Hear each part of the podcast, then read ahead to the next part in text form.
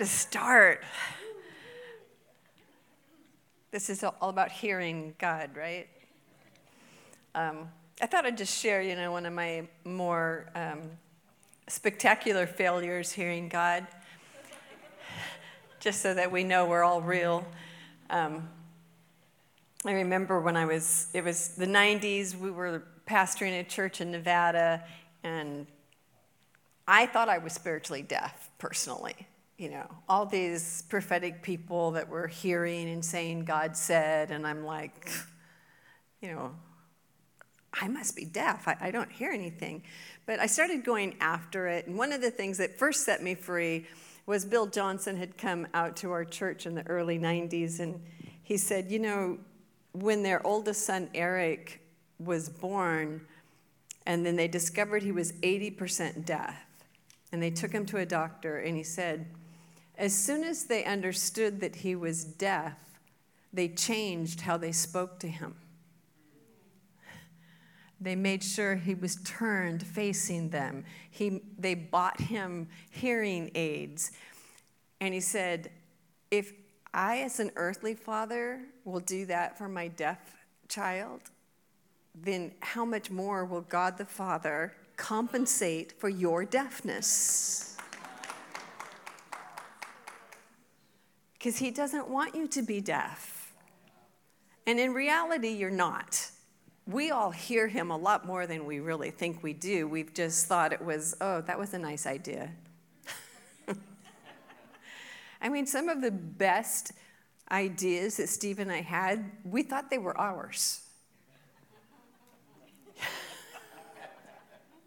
and instead, we realized later it was like, oh, I think we heard God.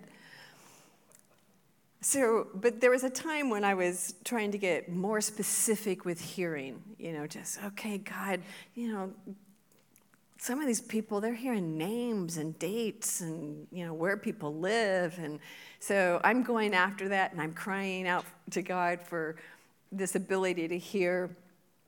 And I get this opportunity because I lived in a really small town where you already knew everybody, so you didn't need to know their names.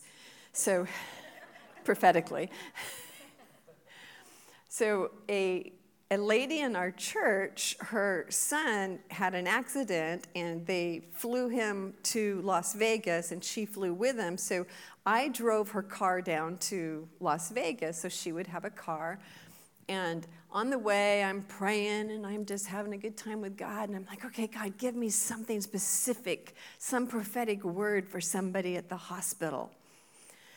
Give me a name. And he goes, Okay, Mary. And I'm like, Mary? Everybody's name is Mary. you know, the, the, odds of that are, are, are very high that there's going to be a Mary. Give me something more. How about, how about Mary's husband's name? John. Like, really? it would have, you know, I, I wanted something a little more spectacular than John and Mary. But I'm, I'm like, okay, okay, I, I'm, I'm going to go with this. And I feel like he says Mary's going to be one of the nurses that I will meet. So I get to the hospital, go to the room where my friend is with her son, and there's a nurse in there, and she's talking away. And I'm kind of feeling like, I think that's Mary I, I think that might be Mary. And uh, I'm too embarrassed and too shy to say anything. And so finally she looks at me and she goes, Hi, I'm Mary. I'm like, Of course you are. So I'm like, Give her a word. Tell her that you know her husband's name is John. Now, this is too embarrassing. Finally, she goes, Yeah, me and my husband John, we're going to be taking off. And I'm like, Of course. And so I'm thinking, and so then she left. And so before she left, she said, I won't see you again because I'm being moved to a different wing of the hospital, so bye. And I'm, I go home, and of course, I'm full of guilt and condemnation. And I asked for a name, and I didn't obey. I didn't do anything with it. So in my heart, I'm like, I think I'm really safe. I'm going to say, but if she if I see her again tomorrow at the hospital, I'll give her her word. Thinking she was moved to another wing. I'm not going to see her. I get to the room and she goes, Yes, I just came by because I wanted to see how y'all were doing. I still didn't give her a word. But I learned how to not condemn myself. Instead, we celebrate progress. I actually heard. I didn't do anything with it, but I celebrate progress. And then God began to talk to me about hearing and, and understanding how his voice sounds. And one of the things that kept happening when I was on this whole journey of trying to hear more of the Spirit was I would get weird thoughts in my head. Like we would have a women's evening meeting, and I would have a thought, bring a dessert. And I would argue with my own brain, and I'd say, I don't need to. I already called so and so. They're bringing a dessert, so I wouldn't bring a dessert. And I'd get there, and so and so hadn't shown up. And I'm like, oh, is this what God sounds like? He almost sounds just like me because it's coming from my head, from my mind. And one of the things that he began to talk to me about was how you can tell the voice of the Lord. And very simple. I was out with a friend who is just a real hiker, goes out in the mountains and camps and loves the whole thing. I don't know why we were friends, because that's not me. but I'm out on a, easy hike with her one day and she's pointing out all this um, animal poop. oh, look, a bear has been by. And then, you know, she sees a track of a, a mountain lion or something, and she, she knows what the animal's poop looks like. I'm like, it's just poop to me. I, you know, I didn't know there were so many different kinds. So God starts talking to me, and He said, You know, just like she can tell what had been by by what is left, you can tell who's speaking by what it leaves.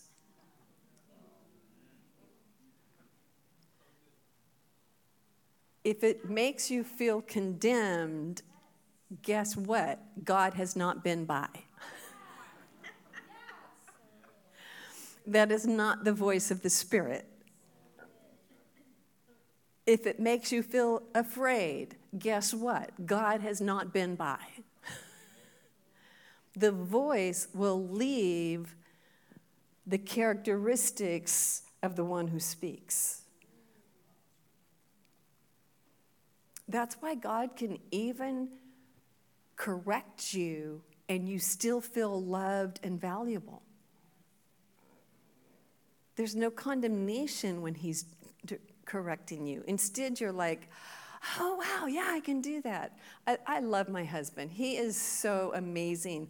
But when we were pastoring, I, sometimes I would be working at the church and he'd be meeting with people and sometimes they would come out and I'd go, Oh, how'd your meeting with Steve go? And they'd go, Oh, it was so cool. He, said this and this. And then this funny look would come over their face and he'd go,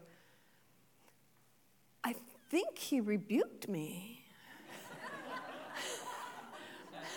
I think he corrected me, but he, they weren't aware because he did it with such love and care and letting them know that he sees all the good in them that it wasn't till later that they realized he'd slipped in a little thing there about how they can grow.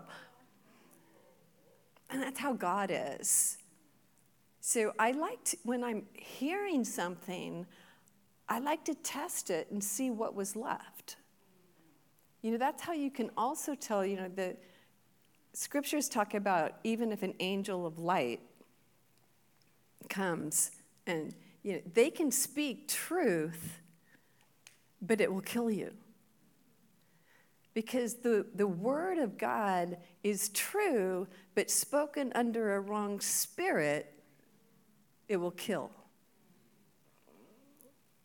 Even our words, you can say all the right things, but if there's a spirit attached to it, they're not going to hear the words as much as they're going to hear the spirit behind it. They will feel the frustration. They will feel the hopelessness. They will feel that you don't believe you're good enough. So we need to remember Jesus said, My, my words are spirit and life. So everything that God speaks has to have the spirit of life to it. If we don't carry the spirit of life, we can quote scripture all day long, but it won't create life. It's always spirit and word. And even I remember God telling me, Wendy, I don't want you to counsel anybody anymore that you don't have hope for. Because you can tell them all the right things, but the spirit that's writing on the words makes them feel hopeless.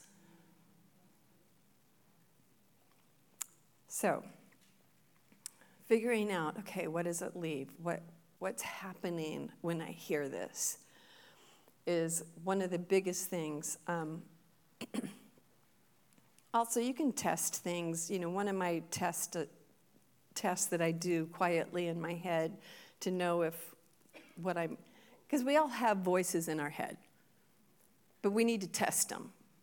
I actually have a plaque in my living room that says, Don't believe everything you think.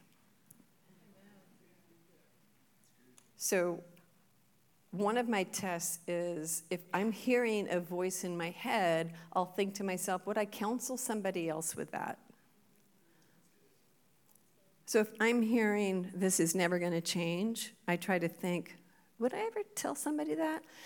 Yeah, let me counsel you. No, that'll never change. you know, you've just done too many things wrong, and God's never going to, you know, use you again.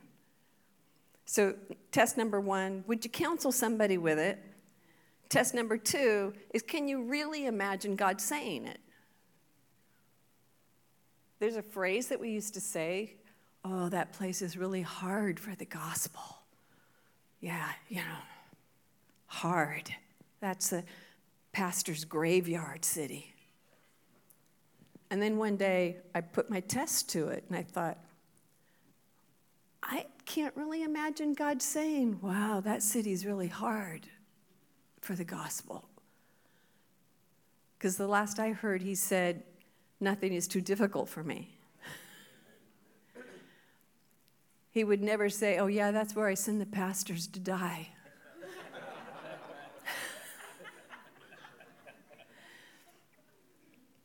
so we can test what's actually being say, said and how, what it leaves us with and how we feel. Do we feel energized? Do we feel alive? Does it make us want to keep going? I, a long time ago, decided I am not going to listen to any voice that makes me want to quit because I don't think God's ever trying to get me to quit. And if I want to quit, it's usually because it's bringing an emotion of hopelessness that it, it's not going to change. But we all hear God. The problem is, the way our brains work, the reason we have to have a transformed mind is we usually see and hear what we're expecting to see and hear. We actually have scientifically, they've proven that our brain has strongholds. For instance, my stronghold was that I was never enough. And when you believe something really strongly and it becomes a a stronghold in your brain, then, and, and what is a stronghold, by the way? A stronghold is a place that's been taken and it's defending its right to be there. So a stronghold is a place that's defending itself.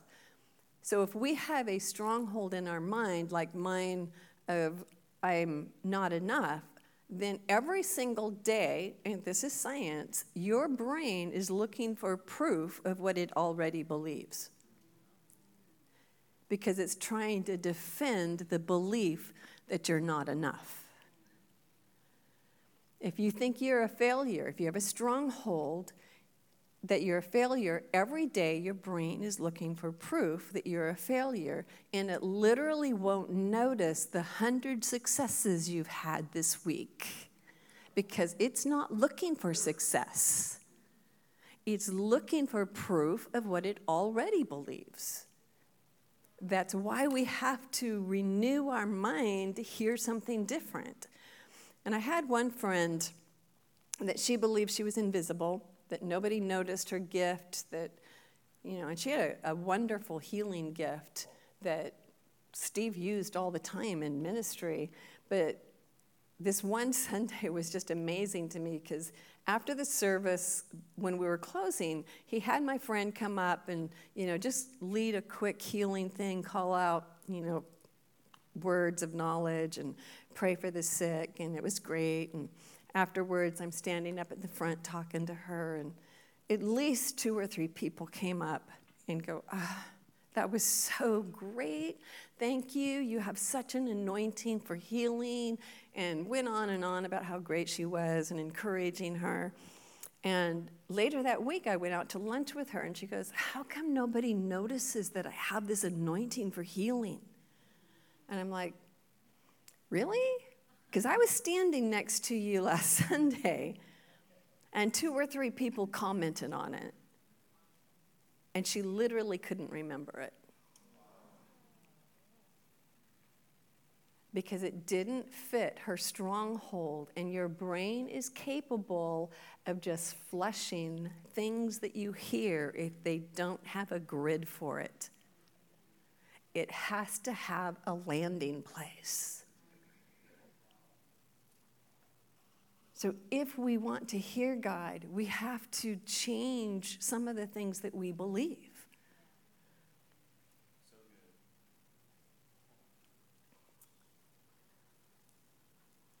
So, one of the things that you can do to help change that, and, and this is just an example that I used, when I discovered that I no longer liked reading the Bible, anybody else have that moment where you realize, wow, this is dry, and I, I'm just avoiding it. And I tried to do it, you know, legalistically. And finally, I got this brilliant idea to ask God why I don't like to read the Bible. Who knew you could ask? so I'm like, God, you know, what's wrong with me? Why don't I like to read the Bible? And he said, The reason you don't like to read the Bible is because the only thing you're looking for in it is proof that you're not enough.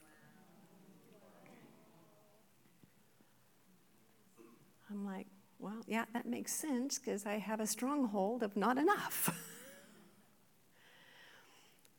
and he said, For the next year, the only thing you're going to look for when you read the Bible is how much I love you. you'll find whatever you're looking for. And you can be looking for things subconsciously because you have undealt with strongholds, or you can just decide and write it out because sometimes I would forget. I'm so caught up in that past thing of, you know, what's wrong with me and just getting condemned when I read the Bible that I actually had to write it out and think about it. Read the Bible, I'm looking for this. I'm looking to see that you love me, that I'm okay.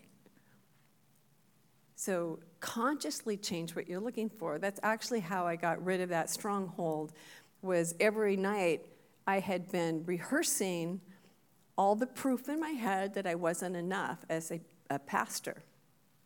So I would go to bed and uh, I shouldn't have said that or I should have done this when they did that. And it would, you know, I, I was just getting depressed every morning and I didn't know why. Now it's like, duh.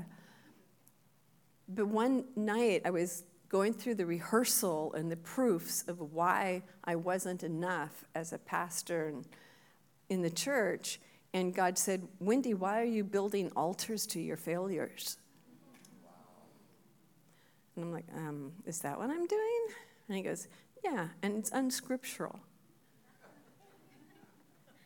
He said, I never had my people build memorials and altars to their failures.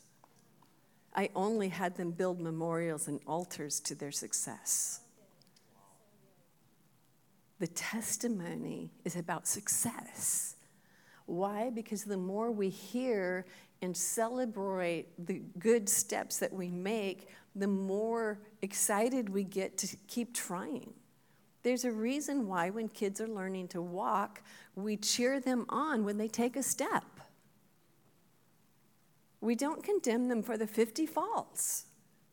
It's all about celebrating the step. And we use the one step as proof that they're a walker. We don't use the 50 falls to prove that they're crawlers. So, anyway, God told me so every night, Wendy, you've been rehearsing all the proof that your stronghold of you're not enough is true. And he said, from now on, I want you to write down three proofs of your day that proves that you are enough, that you're a good wife, a good pastor, whatever. It was amazing there actually was proof. I just hadn't seen them before. So, this is a big thing for hearing God in a, a greater measure is renewing the mind, believing what He says, looking for something different than you've been looking for. So, started doing that. Um, and then started realizing that part of the reason, I mean, he would just drop things into my head, but I wasn't really um, growing from uh, with hearing until I began to do soaking prayer. It was like, oh, you can pray without talking? Yeah, it's called listening.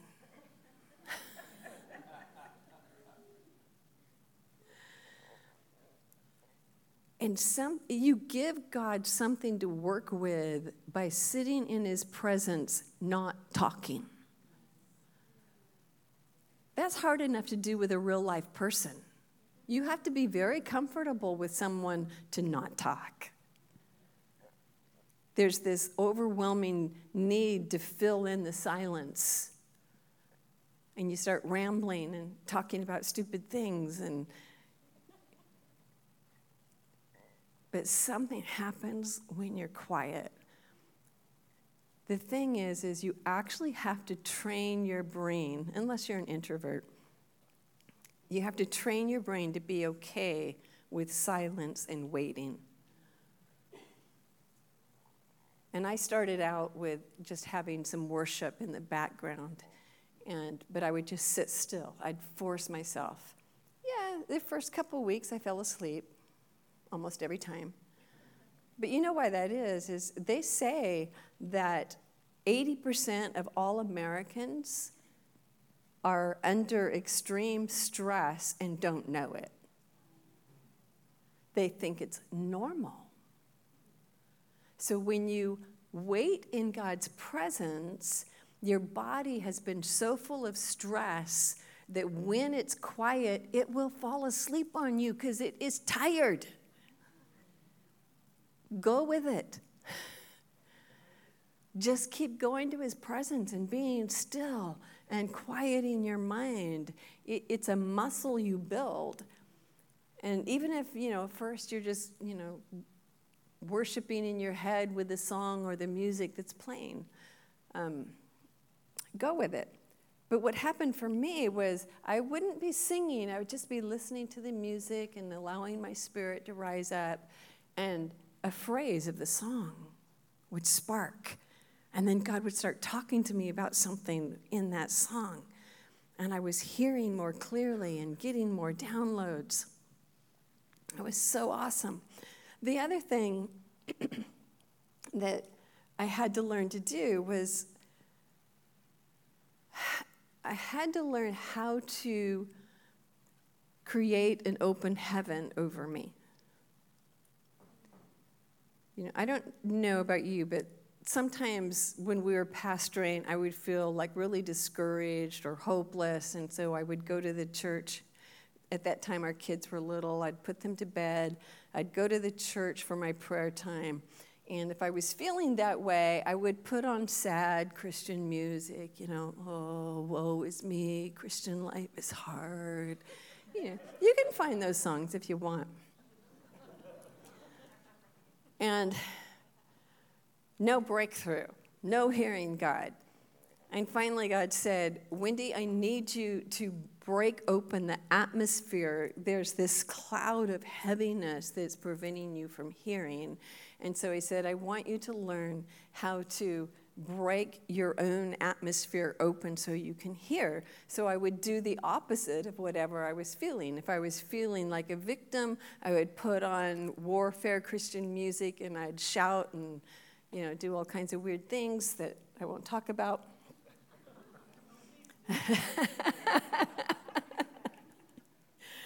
But the point is use your body, use your mouth, get radical, go against how you feel.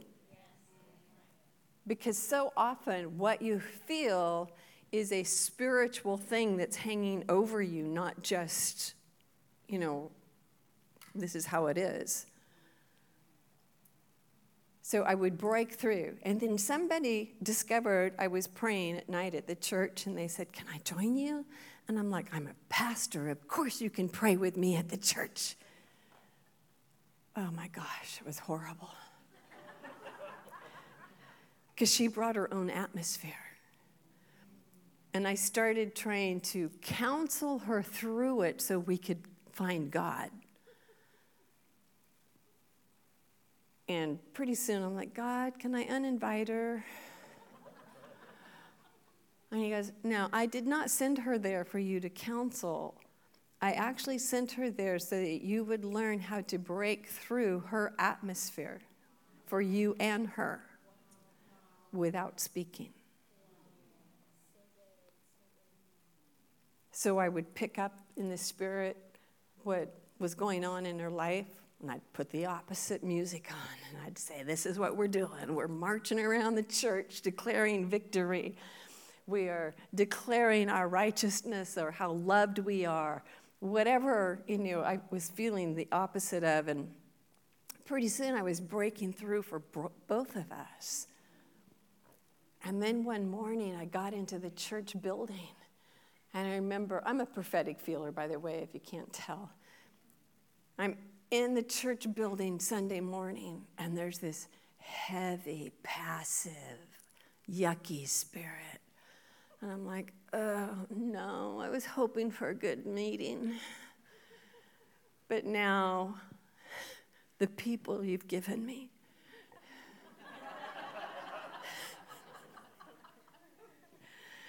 Okay, I'm a little dramatic.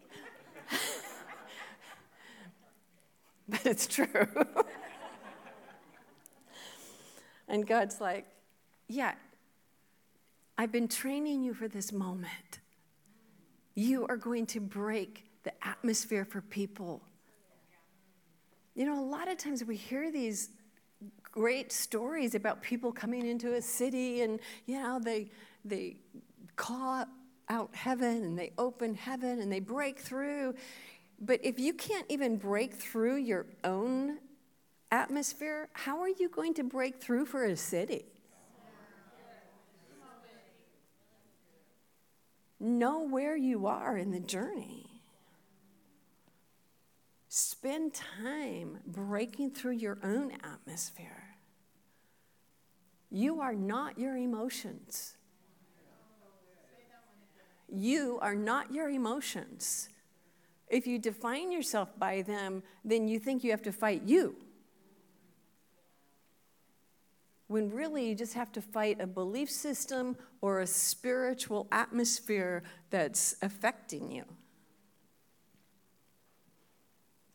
And it's amazing when you start seeing things differently, how you start hearing and seeing. And I remember one time I was working on the computer, and all of a sudden I got this sense of, um, I just don't measure up. You know, I'm, I'm, I'm not meeting the expectations of the people. I'm not a good pastor. And, and God said, um, Why did that just all of a sudden hit you?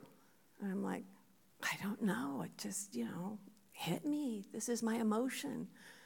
And he said, It's actually coming from some, he, and he actually told me, two people are talking about you. And they're creating an atmosphere of condemnation and lack over you. This isn't about you. He said, Send it back where it came from.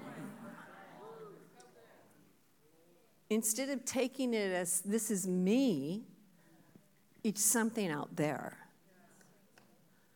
That will help a lot when you, you kind of distance yourself from what's going on and take note. Is this something spiritual? Is this a belief system that's creating this emotion? You don't have to live with it. And it, it is a journey. It's not like, you know, I was in total bondage to emotions. I'm sorry, I'm going off in weird directions tonight. But I, am really big on the emotions thing because I was in bondage to mine. It was like, first thing every morning, how do I feel? And I would subconsciously think about my day. It's a busy day. I feel tired. So I was tired before I started because my first question was, How do you feel? Or I would think about somebody I had to meet with that you know wasn't fun to be with and I'd feel overwhelmed and I'm like, "Oh yeah, how do I feel today? I feel overwhelmed." And finally God goes, "You know, Wendy, that's the wrong question to ask every morning."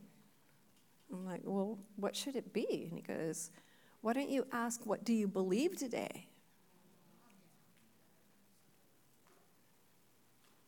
And because first thing in the morning, I, am you know, without coffee, I don't know what I believe today. what was that? So I wrote them down. Little three by five cards. What do I believe today? Oh, yeah, I believe everywhere I go, revival breaks out. Oh, yeah, I believe I'm the head and not the tail, that I am loved by God and I have an anointing to set captives free. And I spoke them out loud. Yes, they were declarations, but they were not rote. Everywhere I go, revival breaks out. It was, oh, yeah, this is what I believe.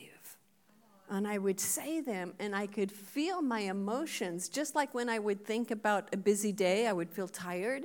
I would think about these belief systems, and I would be energized so and excited.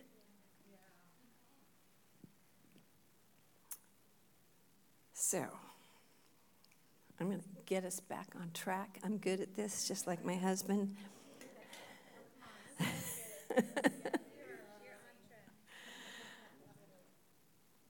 One of the things that really hit me about hearing God is we misunderstand what that means because in our English language, hearing God means you actually heard something. We're waiting for the audible voice of God or the still small voice. And one of my favorites is Habakkuk 2 when the prophet says, I will stand my watch and set myself on the rampart and watch to see what he will say. What, You're going to watch to see what he will say? Shouldn't you be listening? There's something about setting yourself up to watch to see what he will say. So I had this really crazy friend. Um, she was head of the prophetic in the church that we finally in Weaverville when we went to pastor. And I thought she was nuts because she thought God wanted to talk to her all the time. I mean, she would do things like, oh, look, a dime. I wonder what God is saying. And I'm like, He's saying you found a dime? But sure enough, she would search it out and she would be asking God questions. What does the dime mean? And she'd get this wonderful word, prophetic word to herself. I'm like, can you do that? And then one night, we had been at the church praying, and I was driving her home. It was at like 2 a.m. in the morning.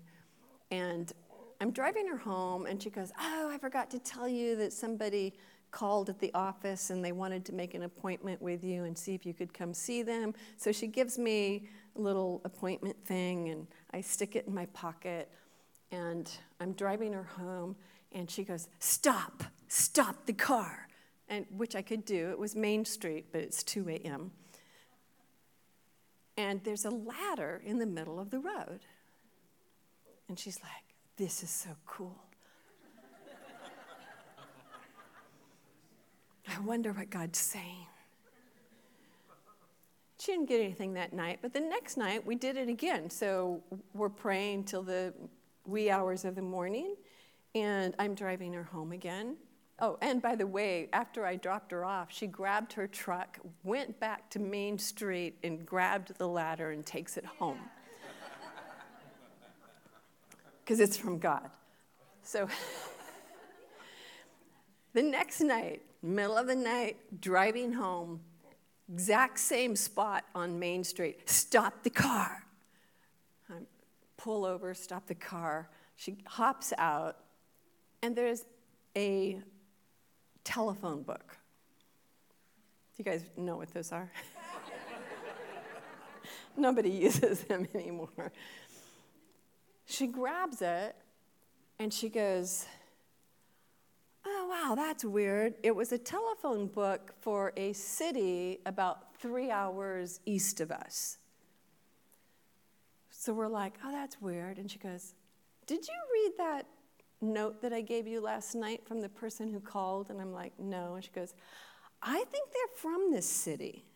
So I pull it out of my coat pocket, and sure enough, it's a pastor from the city from this telephone book. and they want they want what we're carrying, they want they wanted a bridge or a ladder between the two cities. Which we did. I mean, eventually, even our daughter and son in law actually became youth pastors at their church because we got so close and built something there. But I say all that to say, we would be surprised how often God would speak to us if we would set ourselves up to look and expect because I, I have this belief even if he hadn't meant to talk to me about the dime, if I ask him, he'll say, let's come up with something. It's kind of like when Steve was talking about our dog Snoopy. He got to go on unplanned walks because we would accidentally shake the chain of his leash and he'd come running in all excited. And we're like, well, now we have to take him for a walk. what if we were like that with God? God, I found a dime. what were you going to say? And I could hear him talking to Jesus. Well, you got anything?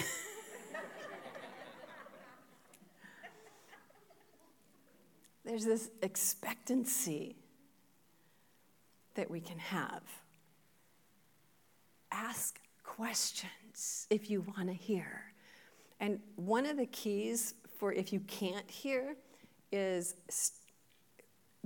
I'm a real big proponent for being self aware. I want to know what my emotion is, and then I want to find out what's causing it.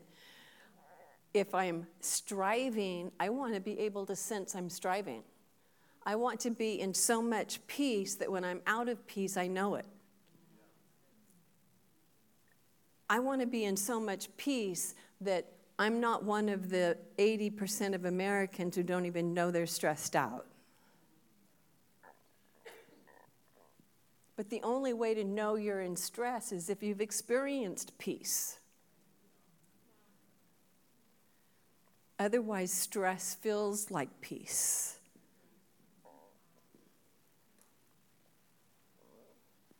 So that's a, a, you know a big thing. And even darkness, sometimes we don't even realize we're in darkness because we haven't been marinating in the light. It's like that TV show doesn't bother me at all. Because I haven't been in the light enough for it to look dark. Your eyes adjust.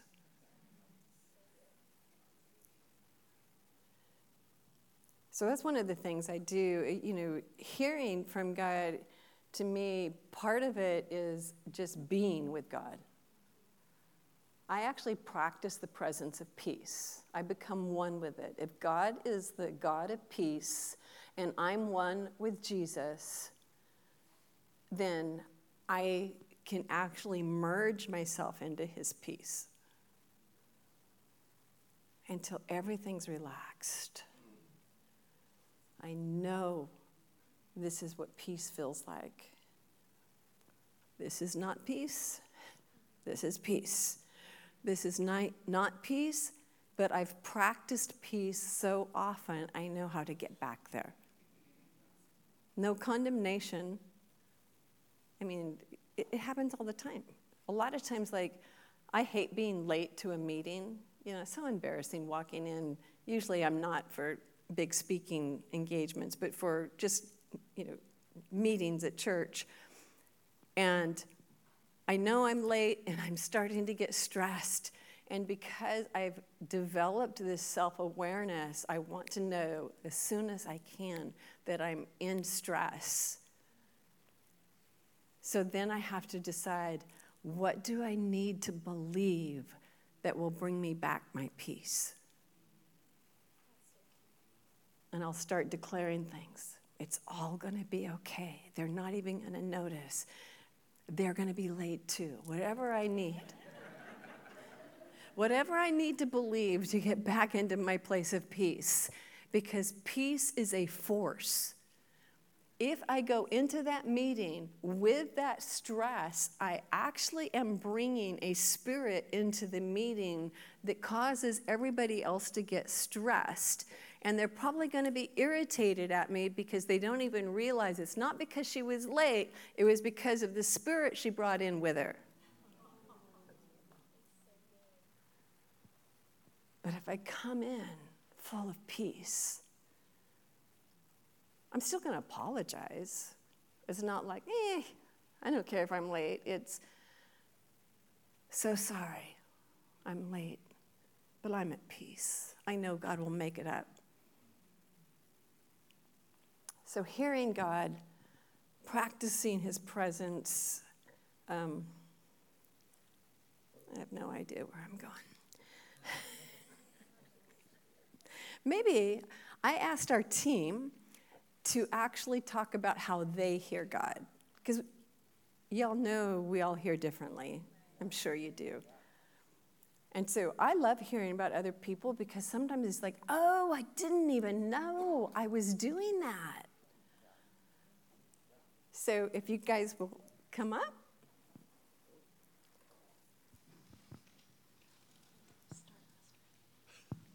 Who wants to go first? I'm John. uh, I wanted to talk about the ease there is on hearing from God.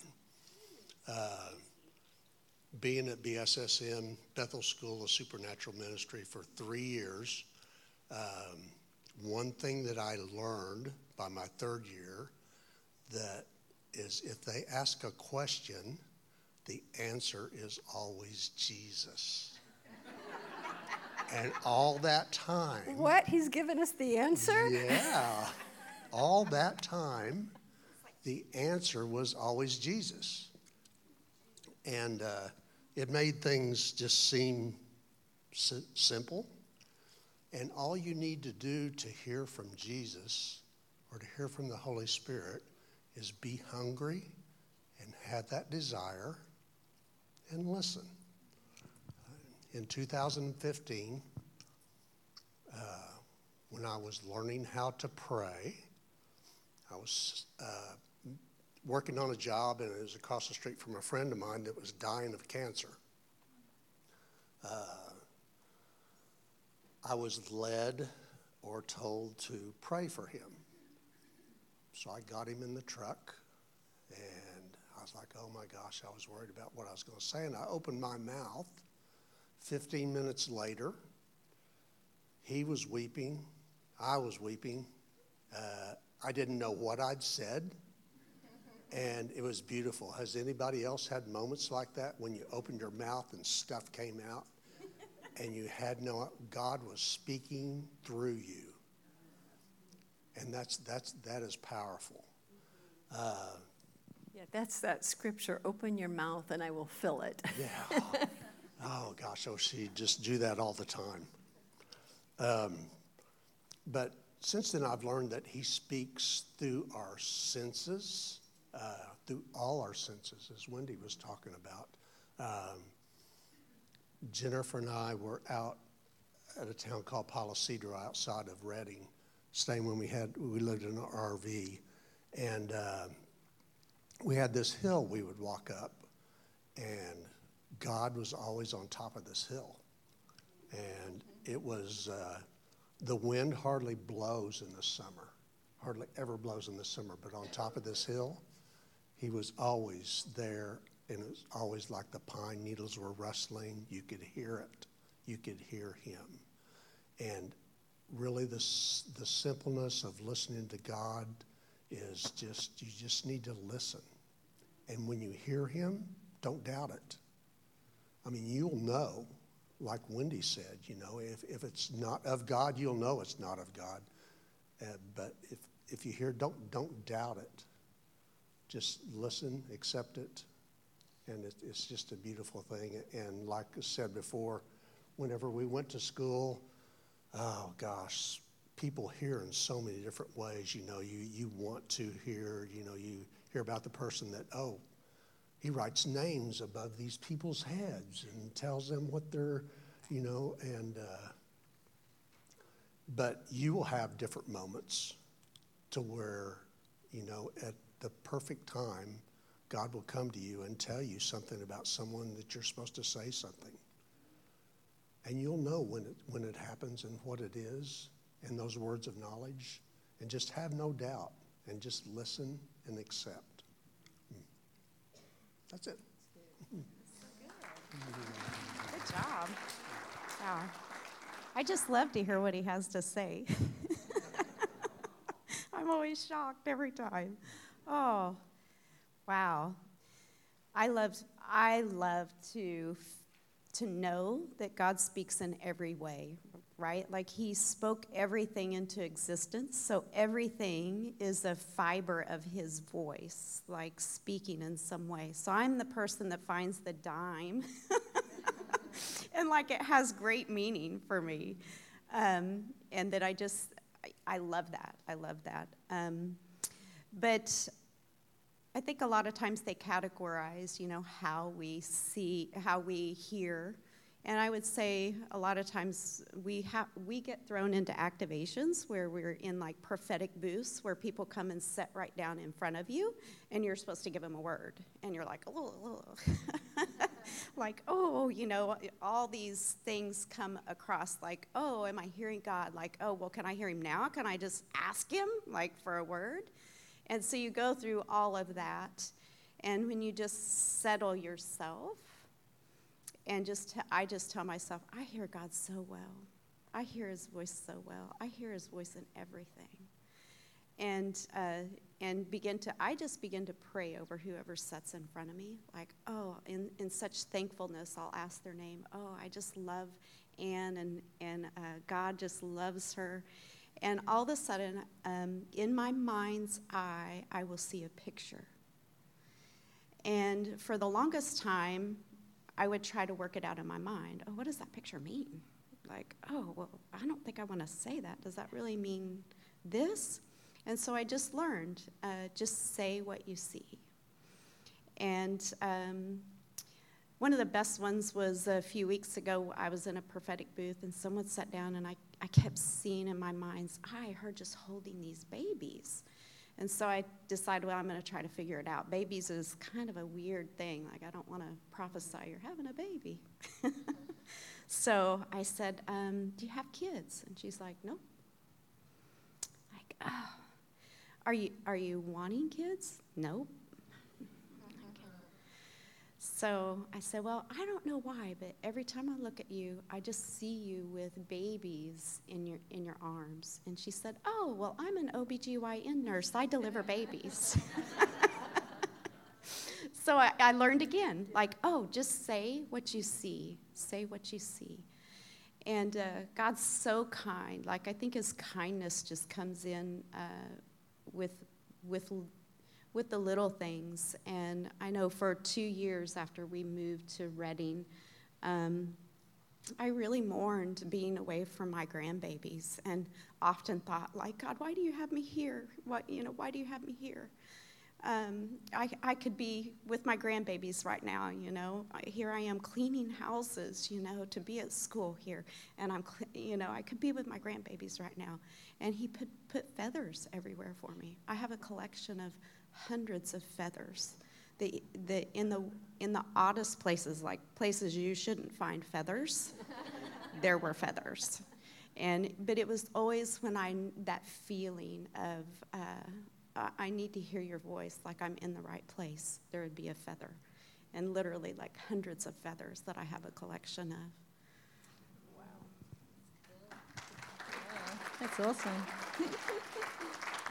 Um, I'm a bit like Jen that I'd see pictures, but when it comes to healing, um, I actually get physical pain. So, can I release some words while we're here? and you can learn from me doing. So, when I came in the building, I had no pain, started worship, and then I felt an ache in my shoulder, which came down into my hand. It was like a nerve type pain, and then like a burning and pins and needles in my hand. So I don't know if anyone has has that. No? That's you? Okay, that's Jen sitting next to her, and you. All right, let's pray. Stand up. All right. And um, then while I was sitting there, I had heartburn of stuff that I hadn't eaten. I hadn't eaten for several hours. So, has anyone got uh, reflux or indigestion? All right. Stand you don't up. have to have it right now. Yeah, it, yeah. If it's just something that you. Uh, I had hip pain, just in here. Okay, cool. And then I had like chest pain, like and like an angina. Okay, cool. So that's so often I'll go into church or I'll um, and even just check my body before I go somewhere. And then when I have pain, I'm like, okay, God, is that you?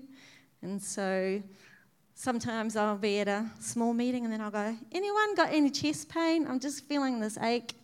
Just release a word of, like, it's what you call a word of knowledge. Um, yeah, I'll just ask around, or I'll be like, has anyone got a backache? I'm just feeling a sore back. And so asked and pray. So that's how. Before you pray for them, yeah. I just had an idea. Yeah. Um, since this is about learning to hear from God, a lot of times when we stand up for healing, we're so focused on, you know, the pain and waiting to watch to see if it's going to go. What if instead, but while she's praying, you're hearing from God saying, What do you want to say about this mm. pain or this issue in my body? Mm. That's good. That's good. Cool. All right. Well, thank you, Lord, that you speak, that you want to speak, and that you want to bring healing to bodies tonight. So, yeah, we just thank you that you paid the price for the healing and that it's already done. So, pain, burning, tingling, pins and needles, yeah, burning, be gone in the name of Jesus. And peace, the shalom of heaven, the unity of heaven, come over body, soul, and spirit right now. Amen. Ah, if, if you've got anything to test out, let us know how it is. We would love to hear. Yeah. Okay, do you guys have some prophetic words you want to release? Or? Did you have them? What I love about school is that it's a place that you can stretch yourself even a little bit further than normal because when you're in school, it's okay to make mistakes. we don't stone people anymore. We're learning. So Wow. go ahead. Yeah, so all the moms, if all the moms will stand up in the room. Lots of mamas here. Wow. So good. Look at all these moms. All right, hold hold one of your hands out like you have a glass. Yeah. Yeah. So good. Wow. So I want you to picture that you have a glass in your hand, like a wine glass, like it's full, completely full. There you go. Ooh, completely You're a heavy drinker over there. So, hold, hold it. Don't let it down. That's good. And then um, think of your to do list that you have. Like, do we all have a running to do list that's in our mind? Like, we always have this list of what's next, what's next. Mm, so I just bless you with every time you think about the to do list that you remember that you have that glass of wine. Yeah, that it's full, mm-hmm. it never runs empty. It's always ready for you to mm-hmm. drink. Yeah, the list looks different. Yes, Lord. Yeah. Yes, that you have full mm-hmm. permission to drink from that cup at any time. That when the list uh, becomes heavier and weightier than the glass, that you put the list down and make sure that you remember the glass is in your hand. Yeah. Ooh, that you're always drinking.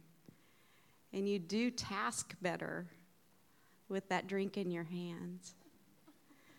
Yeah. Just in case you're unfamiliar, she is talking about the spiritual. Yeah. We can't assume they all know the lingo. Ooh. We just thank you, Lord. We thank you that um, that that you're a big God. Yes. That you're a big God, and that you are, you are, and we're allowed to just be. That we don't have to have a list and the next thing to go to. But Lord, that we always look to you and go to you. We just thank you, Lord. We just thank you for that. Mm, I just bless you all with the glass that's always full. And that the list now looks smaller and easier, less daunting. And a whole a whole bunch more fun. yeah. yes. Do it drunk. Yes. Drunk in the Cheers. Cheers. Look at that, Mom. Thank you. Thank you, Lord. Yeah, take that Yeah. home. yeah. Before we go on to the next one, that just reminded me that even small things, you can renew your mind and make life easier. I was raised in a kind of a two story, three split level big house because there was six kids and my mom and dad. And I hated vacuuming because it was this level and then this level, and then you go up here to this level and dragging this vacuum around. And then I got married and we lived in an apartment, and I'm still thinking, oh, I have to vacuum today. and I realized, oh, I dread vacuuming even though it only takes me five minutes now. but I'm still seeing it and feeling how it, it was when I was a kid. So just recognize some of the things that you're attaching more weight to things that you're doing than is really necessary. Um, if I can't see her. Is the lady who was singing on stage over here in the worship team? Is she around? Ah, here you are. Hi. What's your name? Lindsay. Um, I'm, I'm being stretched here for a minute just to let you guys know. um, yeah, when I saw you were highlighted to me, and so I was asking the Lord what He wanted to say, and I felt that He saw you as a, as a Mary, um, but it was yeah, when I thought of Mary, it was like Mary being at Jesus' feet and listening to him. But he gave me the other story of when Lazarus had died and that he had, um, and that she was going through grief. And Martha said, Oh, Jesus is asking for you. You know, get out of the house and go and run to him and go and fall at his feet. And that she, she wept at his feet and he wept with her. So I don't know if there's anything that you're grieving at the moment. Um, that he wants to weep with you, but then it was the, the hope in there is that he then wanted to raise Lazarus from the death uh, from the dead. And so if there's something that you're grieving at the moment, he wants to then bring life to it. So I don't know. So this gentleman right here, and yes, What's your name? David. David. So I see something about a job, about a new job, about a change in your job. Does that resonate in any way? In the last year, I'm still with the same company, but yeah, I, uh, potentially some things coming. So have you got something on your mind to present in your job? I've, had some words with my boss, yes. Some good words. what was that? Okay.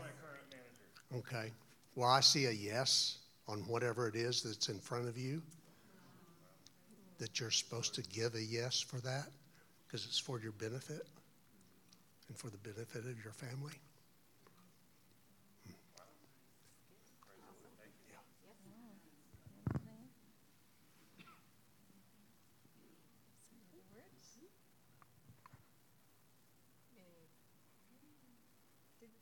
mention anything about the glory cloud? Was that the testimony? Any other testimonies too that you guys want to share? I kind of get lost in what time, but we told a story, or I told a story the other day about having a quadruple bypass and being in the hospital. And uh, yeah, and uh, they took away all my pain meds and it was going to be eight hours. I never really finished that story. Um, they uh, said it was going to be eight hours, and uh, the administrator and the head nurse walked out of the room. They shut the door as they left. The whole time we'd been there, the door had not been shut. They came in about every 15 minutes and did x rays, took blood, washed me. They did something you know, about every 15 minutes. They walked out the door, uh, shut the door, and it was like this heavy cloud came into the room. Uh, this is before my wife and I really knew about things like this. And uh, it was, uh, Jennifer put on praise and worship music and uh, the time it was like we were in some kind of time vortex or something. I mean, the eight hours went by just like that. I had no pain. Nobody came in the room for eight hours. I've never heard of that in a hospital before. Yeah. And it was just, we were sitting in school in the second year, and they were talking about a glory cloud coming into to Bethel in the second. And Jennifer and I turned to each other and said, That's what that was. Because we didn't know all this. We knew it was good.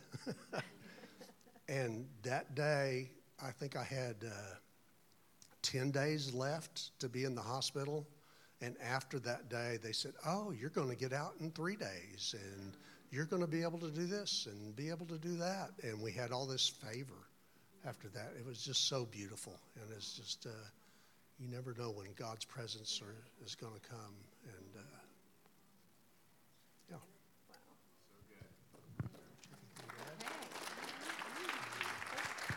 So, um, do you want us to do anything else?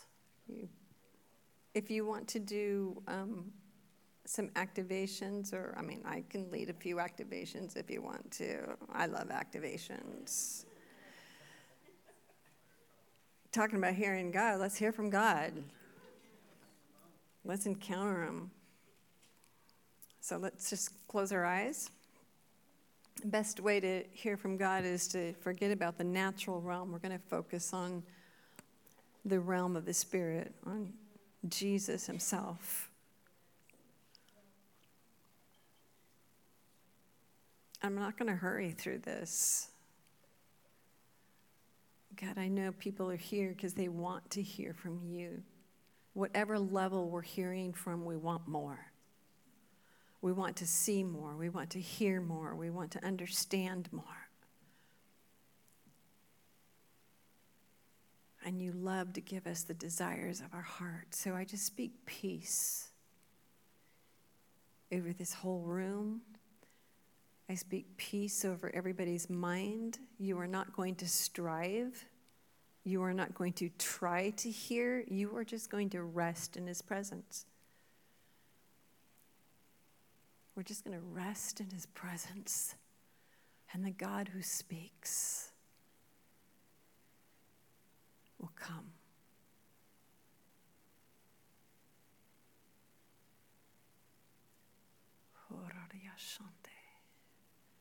Just as you're resting in his presence, I just remembered, you know, sometimes when I strive and, and try to hear God, the, what I do is I allow him to talk to me in tongues. That way I get my mind out of the way. You know how when you talk in tongues in your prayer language, you're not using your mind, you're using your spirit. So sometimes God, and I've even had angels come and talk to me in tongues. And remember in um, the, the chapter 13, the, the love chapter, and it says, Even though I, I speak in the tongues of men and of angels, if I have not love, have you ever thought, how did they know what an angel tongue sounds like?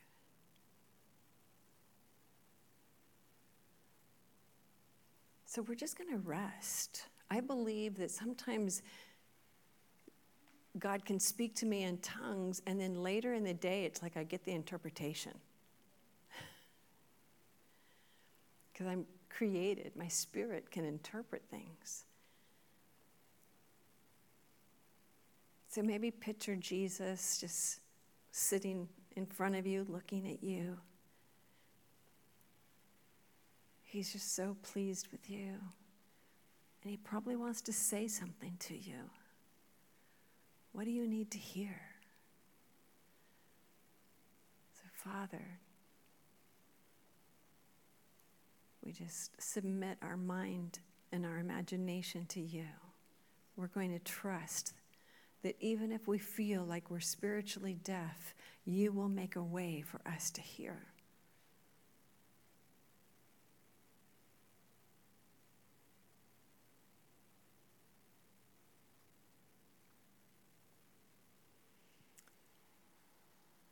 Don't limit him.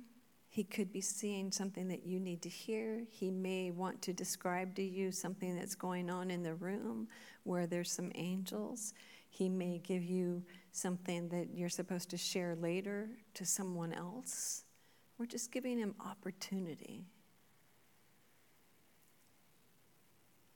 We're going to lean into the first word that pops into our head and ask him to enlarge on it. And he's fun. If he wants to tell you a joke, let him tell you a joke.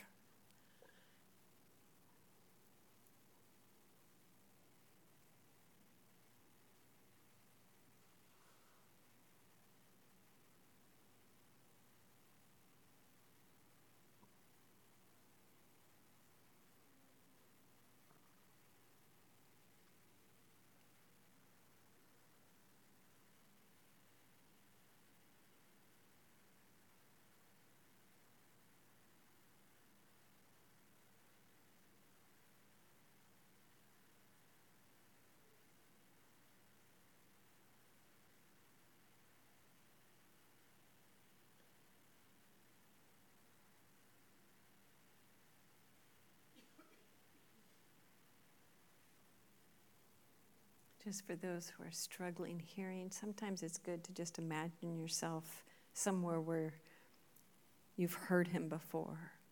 Maybe you're sitting in your favorite chair at home with a cup of coffee and a Bible, or maybe you can imagine yourself at the beach watching the waves, enjoying nature.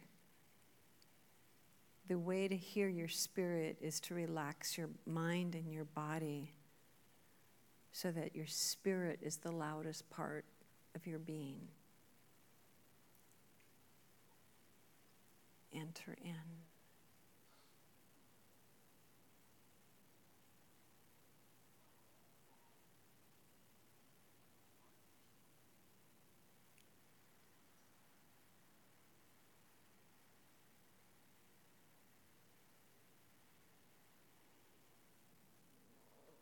Feel like he's singing over somebody in the room. So if a song came to your mind, it's because he's singing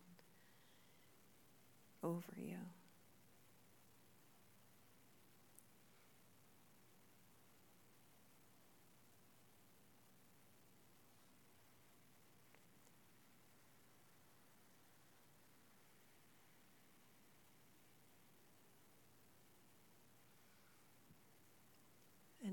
That has happened to me as I've waited on Him that I feel led to say, because I think maybe somebody's experiencing this. You feel like maybe an angel is massaging your shoulders and your neck.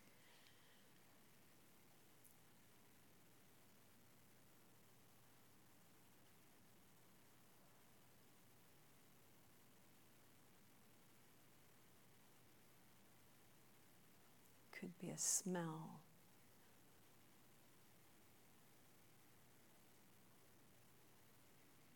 You may even be getting a word of knowledge of a pain in your body. Don't automatically assume it's yours. You may even be getting an emotion like being a prophetic feeler. Sometimes I will feel like anxiety in a room, but it, I'll think it's mine at first until I realize, oh, I wasn't anxious when I came in. I'm picking it up on someone, I'm hearing what's going on in the room.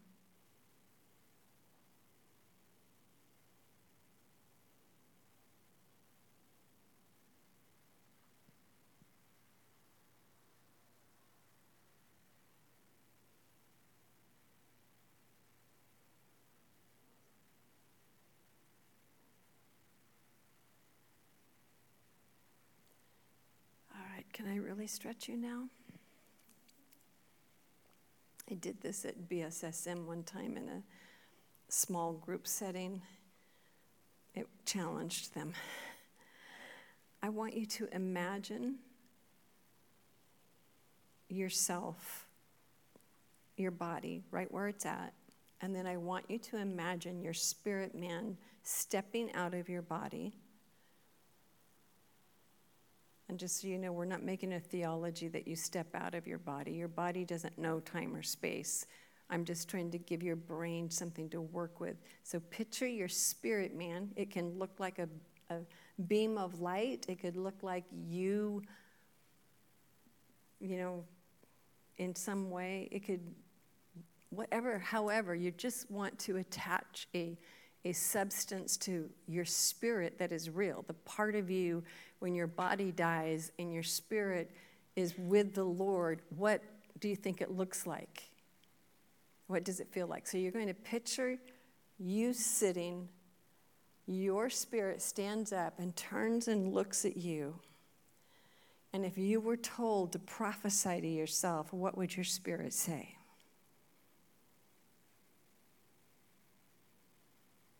If you've ever prophesied to somebody, then you can prophesy to yourself.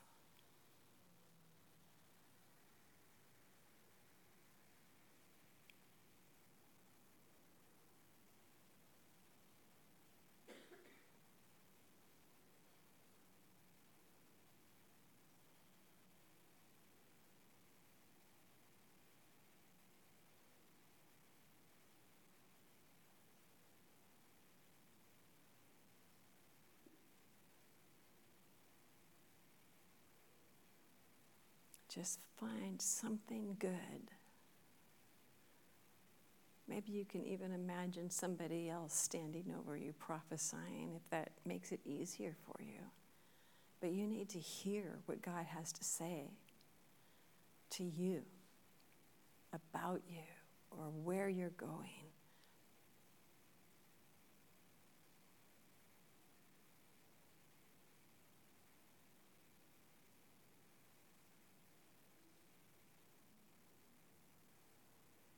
Father, I thank you that this is a season of open heaven, that you are going to be speaking and taking us places and showing us things that are going to amaze us. And there's some people here who think that you're disqualified from this, that when renewal hits, you're the one who never seems to see or hear anything like everybody else. You are the prime candidate tonight. God wants you to experience heaven. He wants you to experience the voice of God, to, to see spirit to spirit, to live as a spirit being. He is releasing grace right now. In, in the name of Jesus, I just want you to put out your hand and receive the grace to hear and see like never before. Grace is an empowerment. It's a spirit that God puts upon us that enables us to do what we couldn't do before because it's not about earning it, it's not about what we are, it's about who He is in us that enables us to do this, and it's for everybody.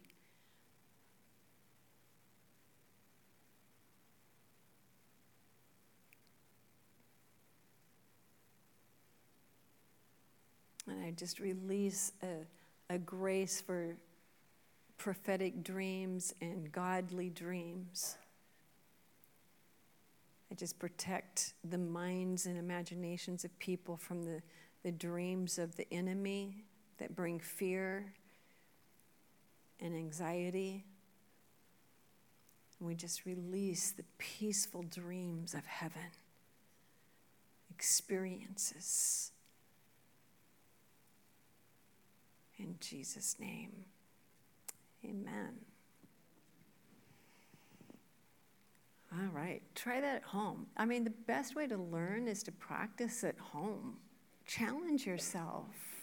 You know, I, I wasted the first 15 years of my Christian life waiting for God to zap me. And it never happened. It wasn't till I verbalized, I want to do this. I see in the word that this is the inheritance and I'm going after it. I will practice. You know, it's like we used to think that the only way we heard prophetic words was if God zapped them and they started prophesying. And then we realized, oh, if you just turn your heart to the Lord, He'll speak through you. And we don't have to wait till we're in church. Do it at home. Do it for your unsaved loved ones. Do it for your family So, you guys are going to see, you're going to be.